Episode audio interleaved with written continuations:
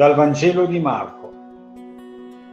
In quel tempo Gesù chiamò a sé i dodici e prese a mandarli a due a due e dava loro potere sugli spiriti impuri. E ordinò loro di non prendere per il viaggio nient'altro che un bastone, né pane, né sacca, né denaro nella cintura, ma di calzare sandali e di non portare due tuniche. E diceva loro, Dovunque entriate in una casa, rimanetevi finché non sarete partiti di lì.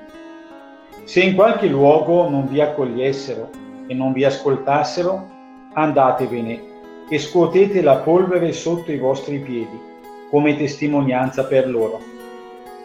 Ed essi, partiti, proclamarono che la gente si convertisse, scacciavano molti demoni, ungevano con olio molti infermi e li guarivano.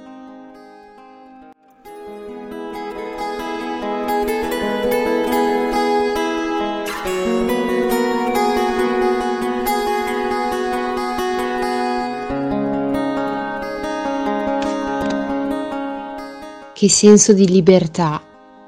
Mi ricorda San Francesco. Saranno i sandali, sarà la dimensione del viaggio, dell'essenzialità mi fa sognare una chiesa non chiusa in se stessa, ma aperta al mondo, che esce dai confortevoli cenacoli per incontrare le persone nei luoghi in cui abitano, per le strade e nelle case. Qui si rimane e si accoglie. Il mandato di Gesù è chiaro, rimanere. Non c'è l'invito a convertire a tutti i costi, a proclamare dogmi, a dettare regole e confini una chiesa povera e bisognosa, perché lo stile è importante. Il bastone e i sandali non significano pauperismo, ma ci ricordano che tutto ci è dato in dono e che la ricchezza più grande l'abbiamo in cielo. L'andare in due non ci fa perdere la dimensione comunitaria del Vangelo.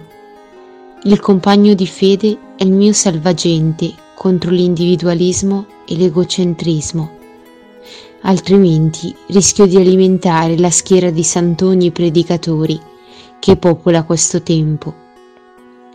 E la missione è la più alta, nel suo nome portare salvezza là dove l'uomo è più ferito, nelle piaghe dello spirito, nelle infermità, nelle paralisi che ci tengono schiavi.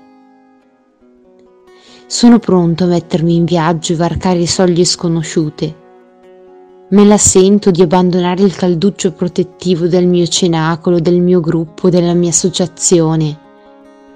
Sento la sua chiamata a partire per le strade del mondo. Oggi cerco una soglia scomoda da varcare, dove la mia fede si sente giudicata, sotto accusa o denigrata. In quel luogo estraneo, con quella persona difficile, in quella situazione di disagio pregherò Gesù per le infermità che incontro.